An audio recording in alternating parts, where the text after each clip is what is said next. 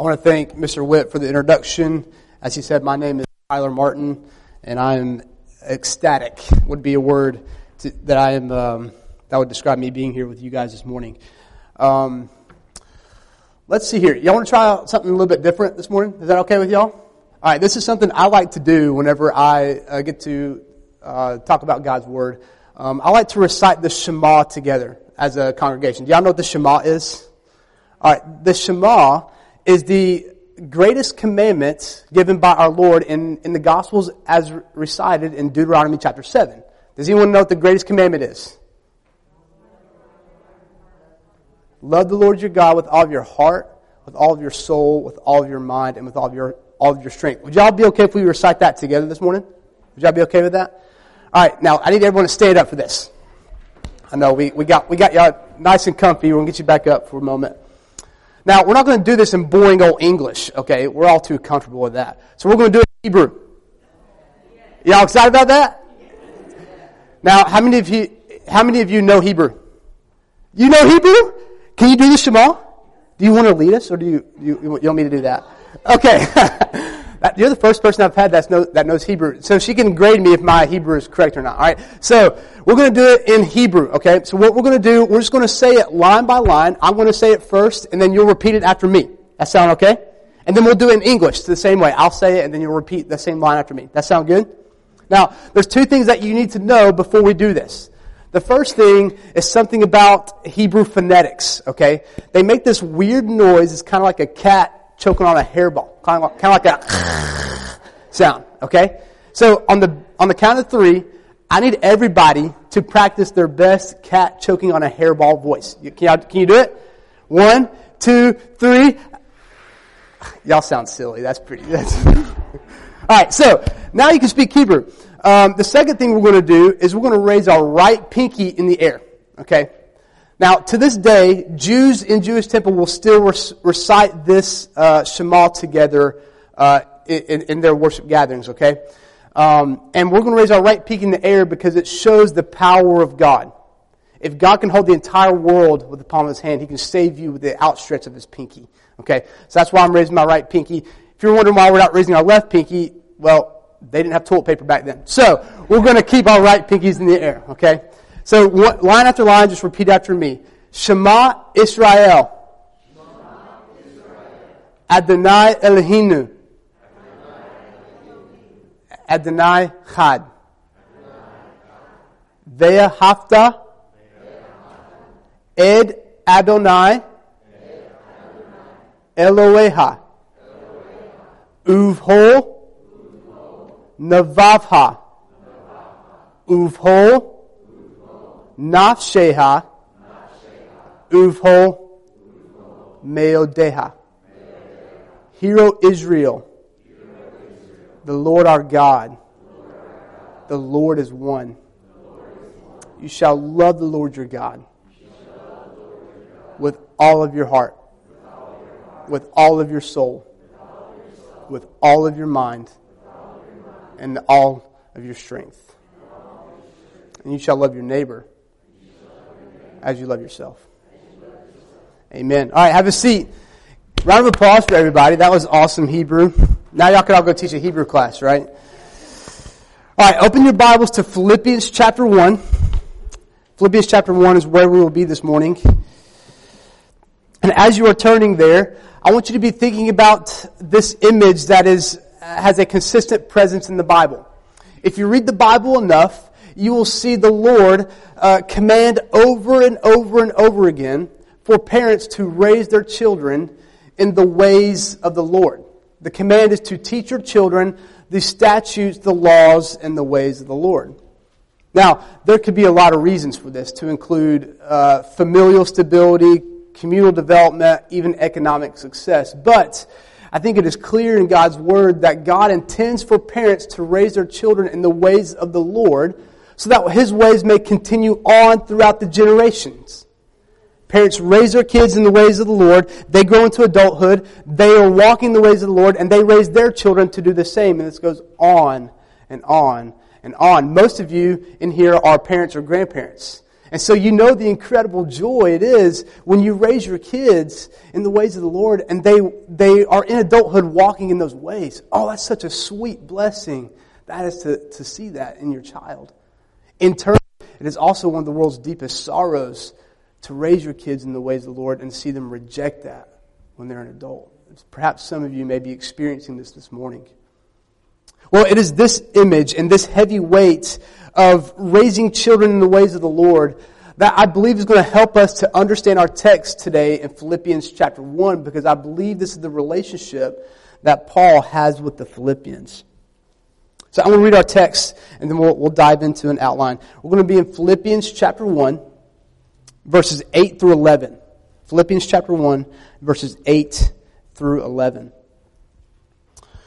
These are the words of the Apostle Paul written to the church at Philippi. But he did this under the, under the inspiration of the Holy Spirit, and that makes this God's word for us this morning. Read along with me, starting in verse 8. For God is my witness. How I yearn for you all with the affection of Christ Jesus and it is my prayer that your love may abound more and more with knowledge and all discernment, so that you may approve what is excellent, and so be pure and blameless for the day of Christ, filled with the fruit of righteousness that comes through Jesus to the glory and the praise of God. If you'll pray with me, I'm going to ask that the Lord works in this time. Our God, we, we, we're in your presence this morning. In your loving and gracious and merciful presence, God, that you have invited sinners to be in relationship with you, God. Oh, you're such a good God. Father, we are, we are here that you may work. And so, Father, I ask that by your word through your spirit that you would, that you would change us this morning that you would transform our minds to think differently about life. That you would fill our hearts with your spirit, Father, that you may change our desires from that which is selfish and, and, and bad to that which is good. God, would you transform us through your word by your spirit this morning? This is our request. Amen. What we have this morning is a prayer of Paul over the Philippians ultimately what Paul is uh, praying for is that the believers in Philippians would become more like Jesus. The main idea of our text this morning in verses 8 through 11 is that through Christ, believers are empowered to increase in righteousness so that they can fulfill their call in bringing glory and praise to God. Let me repeat that. Through Christ, believers are empowered to increase in righteousness so as to, to fulfill their call to bring glory and praise to God. This is a letter written from a Christian to, to a Christian church. So this message this morning is for believers. If you're here this morning and you're not a believer, I'm so happy that you're here. Some of these things may not make a whole lot of sense to you. But instead of taking this word, I would invite you to take the Lord Jesus himself. And we'll get to that later. Um, but this is a, this is a prayer of Paul over the Philippians. I see three main distinctions in this text uh, that will help us to unfold this prayer. In verses 8 through 9, I see the petition of the prayer. That is, Paul asks for something very specific for the Philippians. We're going to dive into that and see what he asks for. And then in verses 10 through the first part of 11, we see the purpose of the prayer. Why is Paul asking this of the Lord for the Philippian church? And then at the, at the last part of verse 11, we'll see the praise of the prayer. Uh, the end goal, the end game. What is all this about? And guess what? Spoiler it's, a, it's about God getting the glory. That's all it's about, y'all. It's all about God's glory, His name being high and exalted.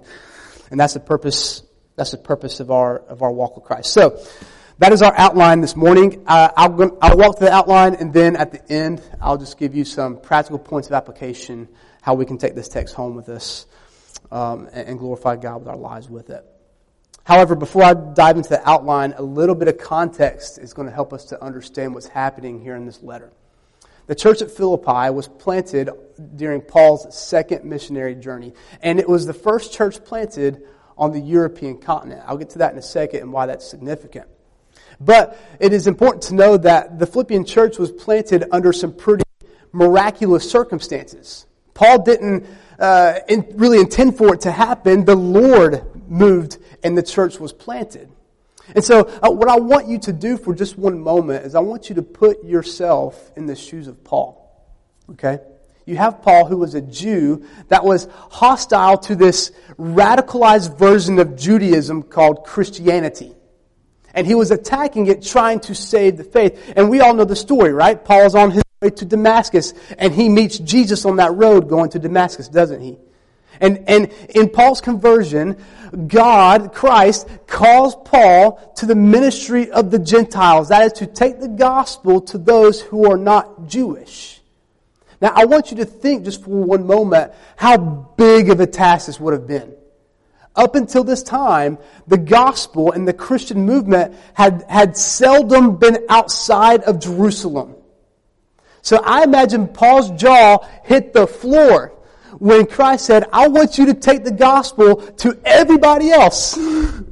you can imagine that big of a task. You can see now why Paul abandoned everything for the case of the gospel among the Gentiles. Some people believe, I'm not, I, am not sure this is true or not, but some people make the argument that Paul, in fact, was married in his Jewish life, but when he was called to the gospel, it, it was such a, it was such a big task that he, that he left that marriage to, he left his wife behind to go minister to the Gentiles. I'm not sure, there's a lot of people that argue that, but that's, that's kind of speculation there. But it's interesting to still think about the monumental task to take the gospel to the nations. It, would, it required his entire life. And we know it was no easy task, right? He endured incredible amount of persecution and suffering to take the gospel to the nations. Think about the floggings, the stonings, the beatings, the imprisonments. The dude was shipwrecked three times. How many of you in here have been shipwrecked ever? I have not been shipwrecked ever, and I never plan on being shipwrecked, okay? He was shipwrecked three times for the case of the gospel. God preserved his life and kept him moving for the gospel. Even in this letter, we know that Paul write, writes this letter from a Roman prison. What's, what's incredible about this letter is that uh, it, is, it is absolutely covered with the word joy. How can, how can someone be in a prison and be writing about the joy they have? Well, that's a man that knows Jesus. That's a man that's got Christ in his heart. Paul, that's the only thing that matters. If you got Jesus, that's the only thing that matters. And so that's what he wants the Philippians to have, is to grow in their Christ likeness. They, they have Jesus. You have Jesus. What else, what else would you want? Now, what is significant about Philippians being the first church on the European continent is I think Paul would have had a special care for this church, as a parent would over a child. Paul's been striving and toiling for the gospel, and he, he must be thinking at times, man, is this gospel really going? Are churches really being planted? Is the gospel really spreading? Well, then all of a sudden you have this church being planted on this whole new continent. And so you got to imagine the incredible, incredible amount of joy that Paul would have had. Like, oh God, you're working and you're moving despite the suffering, despite the persecution. I think Paul would have seen the, the Philippian church as a launching pad for the gospel for the continent of Europe. I think he sees it as kind of a, a, a center focal point for the gospel to continue to spread. So I think Paul would have had an incredible amount of care for this church in particular because he wants them to grow in Christ likeness, to grow in one another, uh, in love of one another, so that they could be a beacon of shining light for the gospel for the rest of the European continent. In other words, I think in Paul's mind, how well it goes with the Philippian church is how well it's going to go with the gospel in Europe. Now we know God is sovereign over his gospel and over his church, and he will do as he wills, but, but we still have human ways of thinking about the, these things, right? I think Paul was absolutely uh, in, intentional to make sure this church got it he wanted them to grow in Christ likeness and in love for one another. And I think, I think that message is captured here in the first part of the letter. So it is with that context that I want to dive into the outline, starting in verses 8 through 9 with the petition of the prayer. the petition of the prayer. Read with me again, verses 8 through 9. For God is my witness. How I yearn for you all with the affection of Christ Jesus. And it is my prayer that your love may abound more and more with knowledge and all discernment. The first phrase we have here is God is my witness. This is also significant for our context here in the Philippian church. Paul's writing from a Roman prison. And so uh, at this time, in a lot of cities, to be associated with a prisoner brought cultural shame. So there were many in the Philippian church that wanted to disassociate or to get, to get away from Paul because he's in prison. And so uh, what Paul does here is he brings us into the, the context of a courtroom. A witness is somebody that a defendant will bring in to verify the case of something. That witness is brought in under an oath. The defendant brings in the witness under an oath. So in this case, Paul is in oath with God about the things he's about to testify to. And here's why this is significant. Because Paul is saying, look, I'm not concerning myself with the thoughts and the opinions of man. I concern myself with the thoughts and the opinions of God. It doesn't matter why man thinks I'm in prison. It only matters why God thinks I'm in prison. God knows I'm in here for the gospel of Jesus Christ. It doesn't matter what man thinks. And so I think he's calling out the Philippians saying, look, we don't concern ourselves with what the culture and what the world thinks.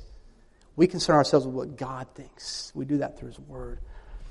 And so he's, say, he's saying, look, y'all, it's, it's about what God thinks. This, that's all that matters concerning this, this matter. For God is my witness. What is God, what is God witnessing? How I yearn for you all. Paul here is expressing his deep love for the Philippian church. He wants them to know that he deeply loves and cares for them because we all know that action without love is meaningless.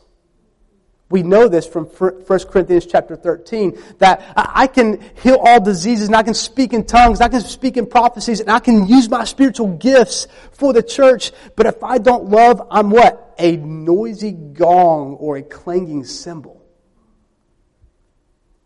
Action without love is meaningless. Most of you, or perhaps many of you were like me growing up. I got some good uh, spankings when I was growing up, okay? I got probably more than the average person. And so, um, uh, I could always tell when my dad would spank me out of a heart of anger or out of a heart of love. If he spanked me out of anger, I was hostile to the discipline. Well, I was always hostile in the moment, but even afterwards, I was hostile to the discipline. I could tell he was being selfish. He was just being annoyed. However, when my father would communicate to me that he loved me, and it was because of his love for me that he had to discipline me, Still in the moment, it was rough, but I always became receptive to that. My heart would change. See, when my dad was disciplining me out of anger, my heart wouldn't change. My behavior may change, but my heart wouldn't. But when he communicated his love for me, my heart would change. This is the same with Paul. He has to communicate his love for the Philippian church. Why? He's calling them to, to live more like Jesus. He wants to see more and more righteous living come from them. And so he's, he's asking for action and he's saying, I love you. And it's because I love you, I want you to, I want to see this from you. I love you deeply. I want to see you become more like Jesus. That's what Paul is communicating here. But notice who Paul ascribes the, uh, the source of his love. Is it Paul's own love to which he's able to love the Philippians? Absolutely not. Look what he says with the affection of Christ Jesus. What Paul is doing here is he's giving us the nature of God's love. God's love is something like an overflowing pitcher of water. And as that pitcher of water fills up a cup, the cup will fill and fill. Will the pitcher then stop flowing? Well, it's, it's always flowing, so it does not stop. What happens then to the cup? The cup then fills up and it overflows. And it fills other cups. And those cups over and over. This is the nature of God's love. Love springs from God Himself into believers and it spreads. This is what's happening with Paul. Paul has been filled with the love of Christ and his affection is pouring over for the Philippians. So the question then for us with, it, uh, with this affection of Christ is how, how then are we filled with the love of Christ? Well, uh, I'm going to make a distinction between believers and unbelievers in the room. For believers, we, we are filled with the love of Christ by being honest with ourselves. We have received Christ, we have received new life, and, and we are called righteous, we are called saved, but we know we still struggle in our sin, right? We are not yet perfect. That will be realized later, but right now we still live in this already but not yet, right? And so what this means for the Christian is that we must be honest with ourselves in our sin. We still need the grace of the Lord Jesus Christ every single day. We cannot go one day without the grace of our Lord Jesus Christ. If we ever convince ourselves that we have got it, that we are righteous, that we perfect. Guess what? If we think of ourselves that way, we will think of other believers that way. And then that's when we will fail to love people because they're not holding up to the perfect righteous standard. But when you're honest with yourself and the grace you need every day, you will see the grace that other people need every single day. And you will extend that love to, to them as well. That's how you're filled with the love of Christ, that it may overflow to other people. But if you're here this morning and, and, if, you're, if you're not a believer, listen to me very closely. How you tap into God's love is, is receiving the Lord Himself. This is the gospel of Jesus Christ. How God, the Son of God, came down and, and, and paid the price for your sin. Because listen, there's always a payment for your sin. God's a righteous judge and He requires judgment for sin. So you have one of two options. You get to pay for it or you get to let Jesus pay for it. That's it. That's your two options. And I invite you to, to take on Jesus. Be filled with His love. You do that through confessing of your sin, repenting of your sin, and accepting the Lord Jesus as, your, as Lord of your life in faith that He is the Son of God who came to save you, to bring you back into relationship with Christ. If you want to, if you want to know more about that and you're here today and you're an unbeliever, please come talk to me after. I would love to guide you through that. But for the point being is, is the source of love is coming from God. So after Paul gives his, his yearning uh, of, for the Philippians, we get into his actual request. Look at, look with me in verse 9. And it is my prayer that your love may abound more and more. What we just discussed is what Paul's request is. He wants their, he wants the Philippians' love to keep moving outward. Now, he doesn't give us the object of this love. So I think it's safe here to assume that there's two objects of love here. Who, who are the Philippians to be loving? Well, just as God has served the, the example for Paul, or Christ has served the example for Paul, and Paul the example for the Philippians, just as Christ loved his people in sanctification, but has also loved the world in salvation. That is the, the, the same is true of the church. The first people we're to love are each other for the purposes of sanctification. This looks like fulfilling those, all those one another's of the New Testament. You know, if you read the New Testament enough, you'll see things like forgiving one another or giving to one another, exhorting one another, encouraging one another, one another, serving one another. This is what love looks like played out in the body of the church, that we fulfill in service to one another the spiritual gift that God has given you individually. And the idea here is that uh, the, the more this church loves each other and has authentic relationship and love, it will shine as a beacon of light to the dark world. The world would, would be able to look at Corinth Baptist Church and be like, there's something different about those people. They love each other. They're authentic. They're genuine. And that's the second object of our, of our, love is that we would, we would love the world for the purposes of sal- salvation. Not love the world for the purposes of delight, but love the world that they may come to Jesus. I love you. I don't want to see you perish eternally. Take the Lord Jesus. Ultimately, our love for one another is purposed for the, for gospel proclamation. We love each other so that the world can know Jesus. It's not about me. It's about, it's about Him. It's about Him being known.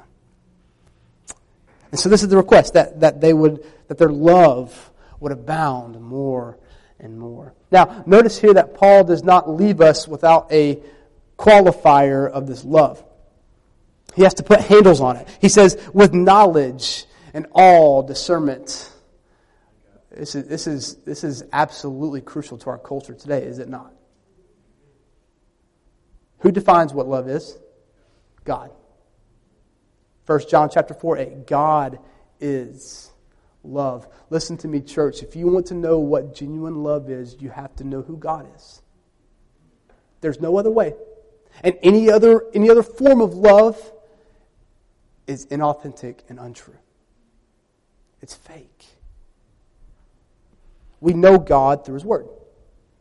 We can look at God's actions in history and see Him as a loving God. That includes a time where He extends grace and mercy, but it also includes a time where He extends punishment and judgment. We think, we think love is always this fluffy feel goodness, right? Sometimes love is hard. We know that. We know God through His Word. Now, if you want a good description of what love is, I would encourage you to read 1 Corinthians chapter 13. I'm not going to get into that this morning. We got too much to cover. Um, but what I do want to do is I want to give you the context of that chapter to help you formulate what Paul is talking about. Many of us have heard that uh, in 1 Corinthians chapter 13 is called the love chapter. Uh, love is patient, love is kind, love does not envy or boast. We, almost all of us could probably quote almost that entire chapter. Um, and most of us have heard it in the context probably of a wedding.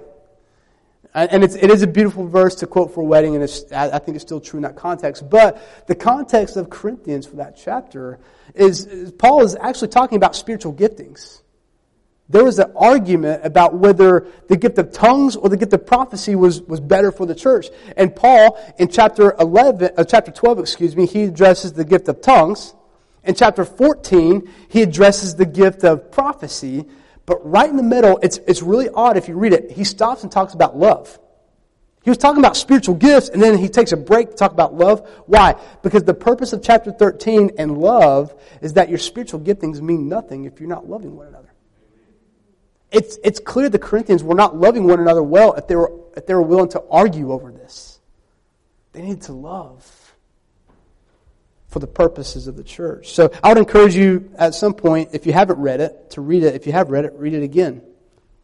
That would help us to discern what love is. But let it be uh, said this morning that this is antithetical. This is opposite of what our culture wants to tell us. Love, in fact, is not love. God is love. The culture does not get to dictate what love is. God does. And we get to stand bold on the, on the foundation of the scripture that we know what love is. And we get to communicate that to the world, to the lost. All right. So, uh, the, the, the petition of the prayer, what Paul asks for, is that their love would abound more and more for the purposes of, of sanctification inside the walls, and then eventually for the gospel proclamation outside of these walls. And so, with that, uh, we move into the second part of our outline, which is the purpose of the prayer. Why does Paul ask this uh, from the Lord? Look with me again in verses 10 through the first part of 11. So that you may approve what is excellent, and so be pure and blameless for the day of Christ, filled with the fruit of righteousness that comes through Jesus Christ we have a chain uh, sequence here. We have a chain reaction of, of, of the purpose of the prayer.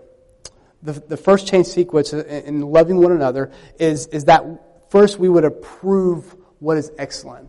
This is simply a better discernment of what is right versus what is wrong. Because you see, before Christ, we're stuck in our sin. We don't know what right is. And we need something external to come into us, that is salvation by Christ, the indwelling of the Holy Spirit, to show us now what is good.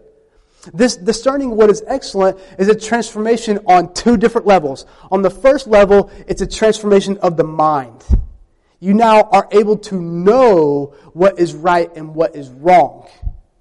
We know that through relationship with God, through fellowship with believers, and the Word of God. We know now what is right versus what is wrong, but there's still a problem here, right? Sometimes we don't really want to do that which is right. You know? We still have this thing called the flesh that we got to deal with, you know? Paul talks about that in Romans chapter 7 and 8, how I do the things I don't want to do and I don't do the things I want to do. Who will deliver me from this body of death? Transformation happens in our minds. That's pretty, uh, pretty quick for most people. The slower change is, is here in the heart. This is, this is what typically we mean when we're talking about sanctification, that our desires will now be able to change to do that which is good versus what is bad. This is a much slower process than our minds. Sometimes our hearts, our, hearts are a few steps behind where our head's at.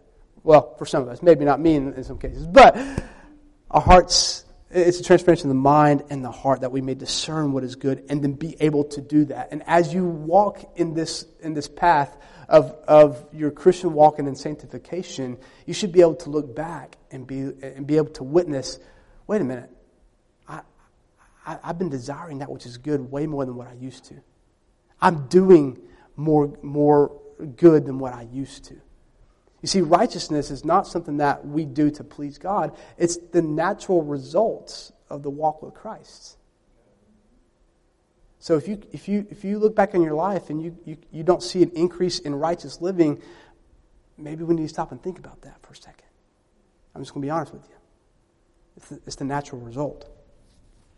So that way you may approve what is excellent and, and, and so be pure blameless for the day of Christ. What Paul does here is that he, he, he, he puts our view and focus to the final day. What is the result of, of walking with Christ? Is that, is that Christ will complete the work that he started. That, that's in verse 6 of chapter 1 here. Christ will complete the work that he began in you. Sometimes we feel like we're toiling and we're striving uh, in this life to, to become more like Jesus, but, but there is hope, Christian, that it will be fulfilled and it will be completed in your life. You will look like Jesus one day. It will be righteous. It will all be set right. I don't know your struggles. I don't know what you're walking through this morning, but take hope and take heart, Christian, that it will be over. You're, you're toiling and you're striving with sin in your flesh and your, in, in your humanity and in this world will be over one day. When, when, we, when we enlarge in our picture to, to include uh, God's victory in the end, it makes it helps to make our struggles seem here a little bit smaller, don't they? They're still tough. They're still challenging to walk through, but it just makes them feel just that much smaller. Oh, praise the Lord. Praise the Lord. So be pure and blameless for the day of Christ, that we would be with him. Filled with the fruit of righteousness that comes through Jesus Christ. I want to reiterate this point again. I did mention it just a moment ago. But Paul here gives the nature of what righteousness is in the life of a Christian. I don't know if you've ever thought about the nature of a fruit, but the fruit is the natural product of something. You'll never walk into a cornfield and see an orange growing there, unless there's an orange tree. If there's an orange tree, there's not going to be any, any oranges there, is there? A pineapple tree will never grow apples, right? A soybean plant will never produce corn, right? A fruit is a natural product of something. And so, uh, righteousness, again, is not something that we pursue on our own. It is simply the Lord's work in us as the natural result of being in relationship with Him. That's the credit of where righteousness goes. It goes, it goes to Jesus Christ, not to us. And so the purpose of the prayer is that we would that we would grow in our Christ likeness, that we would grow in sanctification, that we would be able to discern that which is good and be able to do it slowly and more and more and more as we walk in faith and in love with our Savior Jesus. Oh, what a great Great truth that is for the believer. The fruit of righteousness. And so, uh, with that being said, we, we move into the final point of our outline. What is all this for? What is, what is the end game? And the end game is ultimately that God would receive the praise and the glory. You see, what, what I think Paul does here is he recognizes the danger in living righteously among Christians. And you may be saying, what? There's a danger in being righteous? There's an absolute danger in being righteous in, among Christians, is that you would take the credit for yourself. That's how broken we are. Y'all, y'all, you realize that? That even in our sanctification process, and even in becoming more like Christ, we are still going to be prone to keep it for ourselves. To say, no, this is me, not you. Oh God, forgive us of our sin. Forgive me of my righteousness. Father, kill the flesh in me and be Lord of my life. I need your grace every day. It's all for the glory and the honor and the praise of God. Our, our lives are to exalt the one who gave us life, who, who chose not to leave us in our depravity, not, chose not to leave us in our sin, chose not to leave us for dead. He could have left us for dead, y'all, but he didn't. And he's doing it all for his glory. He's doing it all for his glory. Our lives are, are, are, to, are to lift him up and, and, and to to bring him the glory, honor, and praise. This is to be uh, exemplified to the world that God, that God is the one to be praised. And so, with, with, with that exposition, I want to give you just a few points of application, and then I'll be done. First point of application I have for you is I, I would challenge you as a church and as individuals to be um, constantly reminded of God's love for you. I don't know if you if you're like me. Sometimes you can be really hard and down on yourself with your sin, and um, it, it, can be easy to forget the grace that God has extended to you on, on a daily basis. Never forget God's love for you, Christian. Even on your darkest day, God loves you, and He, he always gives you another chance, another opportunity to to to come closer to Him to walk further into, in, in sanctification. The purpose of this is, is, as Paul showed us, that eh, when we are reminded of our love that we've received, we realize the love that other people need from, from God and from us. And we are able to walk in community and in life with one another. Be, be constantly reminded of God's love for you. You can do this through God's Word, reminding yourself of the gospel every single day. God loves you. God loves you. Number two, I would challenge you to um, be a constant student of the Word. We mentioned earlier that our, uh, our, our concern is not with the, with the thoughts and the opinions of man, but rather with the thoughts and the opinions of God. And so, uh, to do that, to know the thoughts and the opinions of God, you need to be a student of the Word. You got to know what God says. I, I, I grew up uh, a Christian my entire life, and I can't tell you probably more than five times that I picked up the Bible before I graduated high school. Yeah, I claim Christianity. I claim to know the God who saved me, yet I didn't know anything about him. And Christianity is more than knowing things about God. You have to know God, but there still is the element of knowing things of God. He helps, us to, he helps us to discern what is right from what is wrong. And this helps in the context of the culture because the culture can be very persuasive, can it?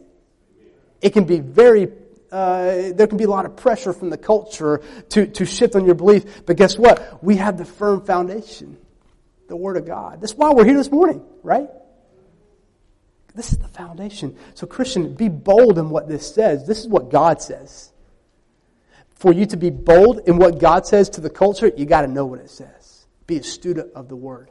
And, and of the Word. Uh, there, there's even, uh, I'm going to kind of pull, pull out my grandmother here. I love my grandmother to death. She's a, she's a, she loves the Lord so deeply, and I desire to have her faith. But she's so quick to recommend, you know, so many other authors and so many other Christian authors that, that are good and helpful. But, but sometimes we can even elevate human authors over the Bible. Can, can we not? That can be a tendency, right? Even if they're good authors. I'm not, I'm not saying don't read these things, but I'm saying don't elevate them over the Word of God. Be a student of this right here. That's a challenge even for me as a seminary student. We have to read a bunch of different books from, uh, from a bunch of different men and women that love the Lord. I can't, it can't have a brighter voice than this right here. It cannot. Be a constant student of the Word. And then finally, be constant. Be constant in prayer. It's, it's pretty astounding to me that in this text that Paul, who, who was involved in the planting of the church and, and was the caretaker of the church at Philippi, he himself is still asking the Lord to take care of the church. You realize no, no pastor, no minister can take care of the flock. Christ is responsible for the righteousness in you. No, no leader. And so we must be constant in prayer, yearning, pleading to God to kill the flesh in us and to fill us with His Spirit that we may walk in His ways. That's the only way it's going to happen, y'all. We can't do it on our own. We need the power of the Holy Spirit. And you do that through constant, constant prayer. Constant prayer. This is my challenge to you this morning, and I want to pray, and then we'll be, we'll be done. Our God, we, we're so humble and so thankful to be again in your presence this morning as believers. And we're thankful for your word, that we get to stand boldly and confidently on your word, God. You're so good to us. And so, Father, it is our request this morning that you would continue to, to do and, and work toward the completion of your work in us. That you would formulate us into, your, into the likeness of your Son, Jesus, Father. Father, please get rid of us and fill us with you. This is our humble request, Father, so that we may love one another well so that the world may know your gospel, and so that you may be glorified. Amen.